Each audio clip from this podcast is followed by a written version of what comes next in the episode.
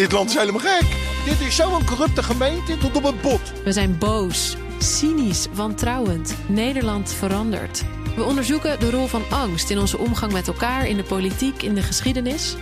Seizoen 2 van de podcast Polder in de Fik.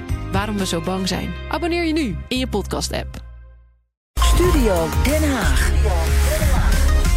En we zijn op stoom met onze reeks in de Daily Move... waarin we de nummers twee van partijen te gast hebben. En de nummer twee van vandaag is medeoprichter van de partij... en op dit moment nog de fractievoorzitter in de Eerste Kamer. Annabel Nanninga van Ja21, welkom. Dank u wel, goedemiddag. Ja, we willen eigenlijk meteen even terug naar precies één jaar geleden. Toen stond Ja21 in de peilingen op 15 zetels. Er waren toen geen verkiezingen, maar daarmee was het virtueel de derde partij van het land... Vandaag, een jaar later dus, is er volgens de laatste peilingen zelfs uw tweede plek onzeker voor de Kamer. Wat is er in dit jaar allemaal gebeurd? Nou ja, we hebben dit een eh, hele spannende verkiezingsstrijd natuurlijk. Een jaar geleden uh, waren er op uh, rechts nog niet uh, hele grote opkomst van BBB. Pieter Omtzigt bestond nog niet. Dus het is wat drukker geworden aan het, voor, de, voor de rechtse kiezer. Ja, en, en dan Ja21 als partij positioneert zich dan als veel rechtser dan de VVD... maar dan zonder de complottheorieën van Forum voor Democratie. Is dat een beetje de samenvatting? Nou, wij zijn echt een uh, uh, unieke keuze op rechts. Hè. Inderdaad, geen, geen complottheorieën. We zijn echt wel een rechtse partij, rechtser dan, dan de VVD. Maar wel heel, heel bestuurswaardig. Wij kunnen echt meedoen, wij kunnen echt dingen voor elkaar krijgen. En we zijn natuurlijk een partij die ook niet. We doen niet aan gratis bier. Alles wat wij voorstellen, zorgen we ook voor dat dat beredeneerd is, dat het uitvoerbaar is, dat het kan. Onze economische paragraaf is helemaal doorgerekend door het CPB. Het kan gewoon. dus ja, realistische. Rechtse koers, realistische plannen is niet voor niks onze slogan. Het is echt een rechtse partij. Maar wat wij zeggen is, is allemaal haalbaar en uitvoerbaar. En die andere re grote rechtse partij, de PVV, stabiel op 17 zetels, uh, laatst we vandaag. Ja, waarmee onderscheidt u zich dan van de PVV?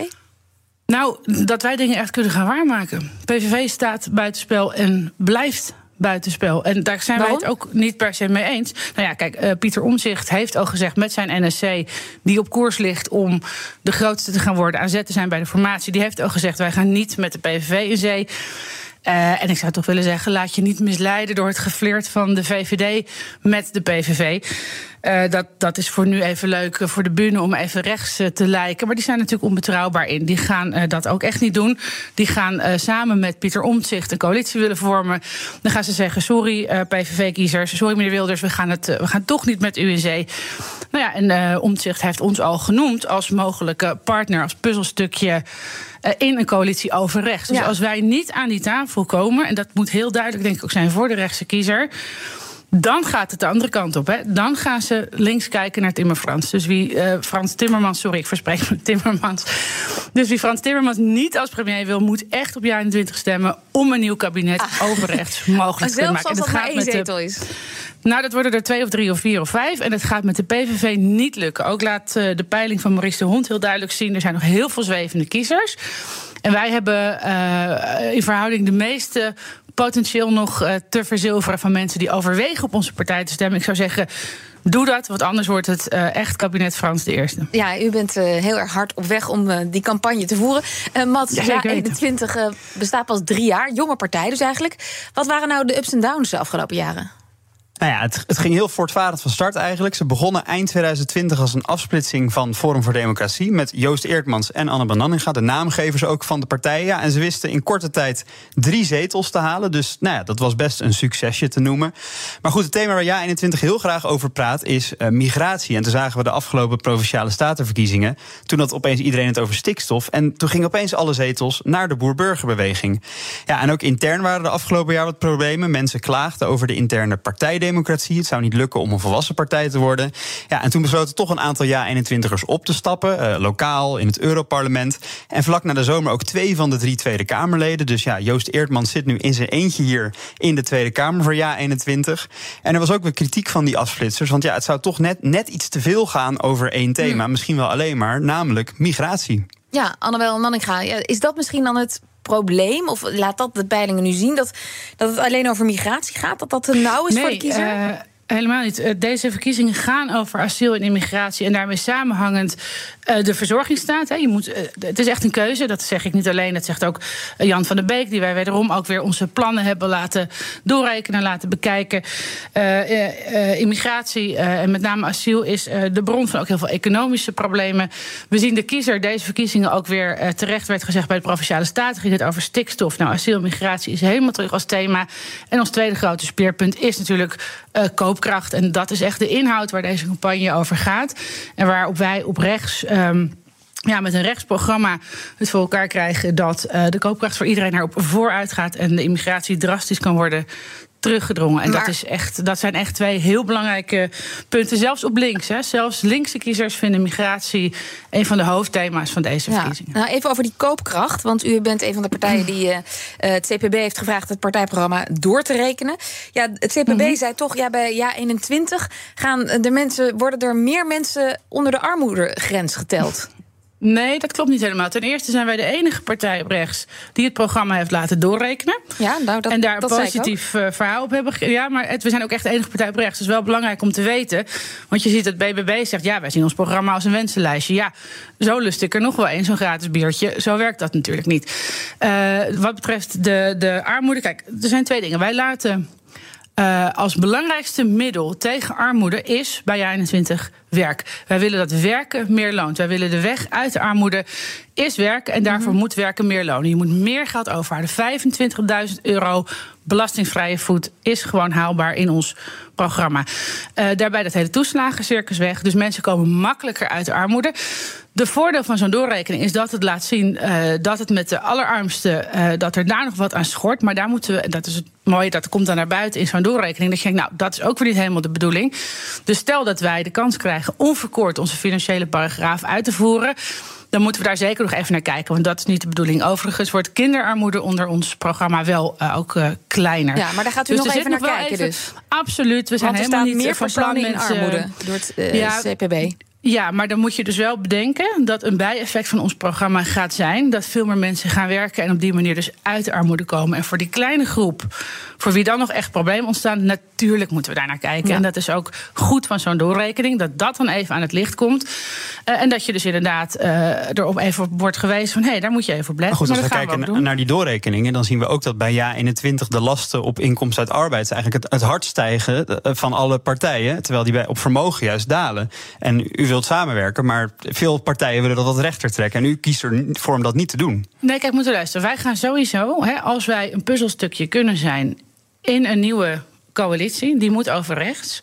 De enige manier waarop wij onze handtekening gaan zetten bij dat kruisje is als de koopkracht erop vooruit gaat en de lasten erop uh, achteruit gaan voor de werkende Nederlanders. Er zijn natuurlijk heel veel wegen die naar dat Rome leiden. En natuurlijk ga je in onderhandelingen daarin met elkaar in gesprek. En de een wil wat meer dit en de ander wat meer dat. Voor ons stelt het eindresultaat. Er moet een rechtskabinet komen. Nederland stemt al jaren rechts. Krijgt altijd weer zo'n half linkse cocktail. Moeten we niet willen. Uh, 13 jaar VVD. Ja, met D66 en VVD die volkomen links om de sloot af uh, ingaat. Niets heeft gedaan aan migratie, niets heeft gedaan aan koopkracht. Uh, ja, in de afgelopen 13 jaar de VVD rechts noemen vind ik een nou ja, interessante figuur. Dat wil niet zeggen dat ze rechts zijn. Maar mevrouw... ze zijn de grootste omdat ze zich steeds opportunistisch hebben uh, gedragen. Trouwens, volgens mij staat Pieter Omtzigt hoger nu en is hij de grootste virtueel. Uh, maar Nederland stemt overwegend rechts en krijgt links beleid. Dus om dat te doorbreken, zeggen wij: wij zetten echt alleen een kruisje in die coalitieonderhandelingen. Ja als de werkende Nederlander er in koopkracht op vooruit gaat, als de immigratie maar, naar beneden gaat. En er zijn meer manieren om dat te bereiken. Uh, ja. u, u, zegt, ja, wij mensen moeten rechts stemmen. Wij zijn uh, de partij, wij, wij komen op uh, om die migratie terug te brengen. U haalt nog mm -hmm. volgens die virtuele peilingen de peilingwijzer erbij van INO Research en Ipsos één vandaag. Mm -hmm. Nou, daar staat in de breedte NSC op 25 tot 31 zetels. Maar u staat daar op 0 tot 2 zetels. Waarom profiteert Ja 21 daar dan toch niet van? Van, van dat rechtse geluid? nee, nou ja, goed, uh, dat moet je aan de kiezer vragen. Ik zie dat wij... Uh, uh, vertrouwen wekken met ons programma. Ik zie dat wij vertrouwen wekken met uh, uh, de haalbaarheid van alles wat wij voorstellen. Of het nou op asiel is, of op onderwijs, of op zorg, of op uh, de financiële paragraaf.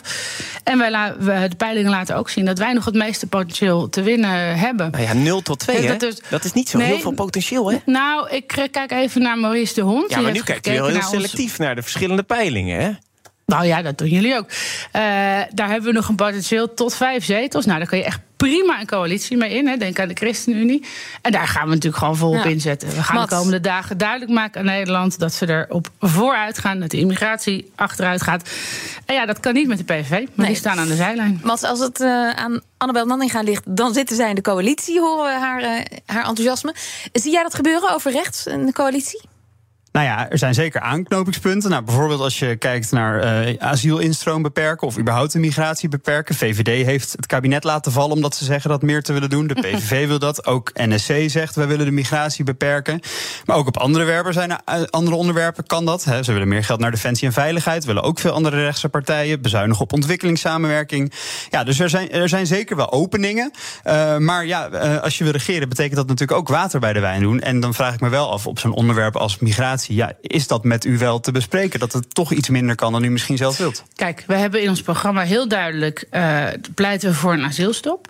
Maar ik zei net al eventjes, de uitkomst van die coalitieonderhandelingen... en wij weten dat we in een coalitieland leven. We zijn een constructieve rechterpartij. We zitten hier niet om uh, alsmaar te roepen dat we gelijk hebben... en vervolgens niks te bereiken.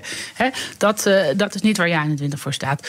Waar we wel voor staan is dat wij de belofte doen aan onze kiezer... die immigratie moet liefst naar nul, maar idealitair flink omlaag. En een coalitiebespreking uh, waarin dat de uitkomst is, waarin we dat bereiken ten opzichte van de afgelopen 13 jaar waarin de VVD het alleen maar heeft laten oplopen.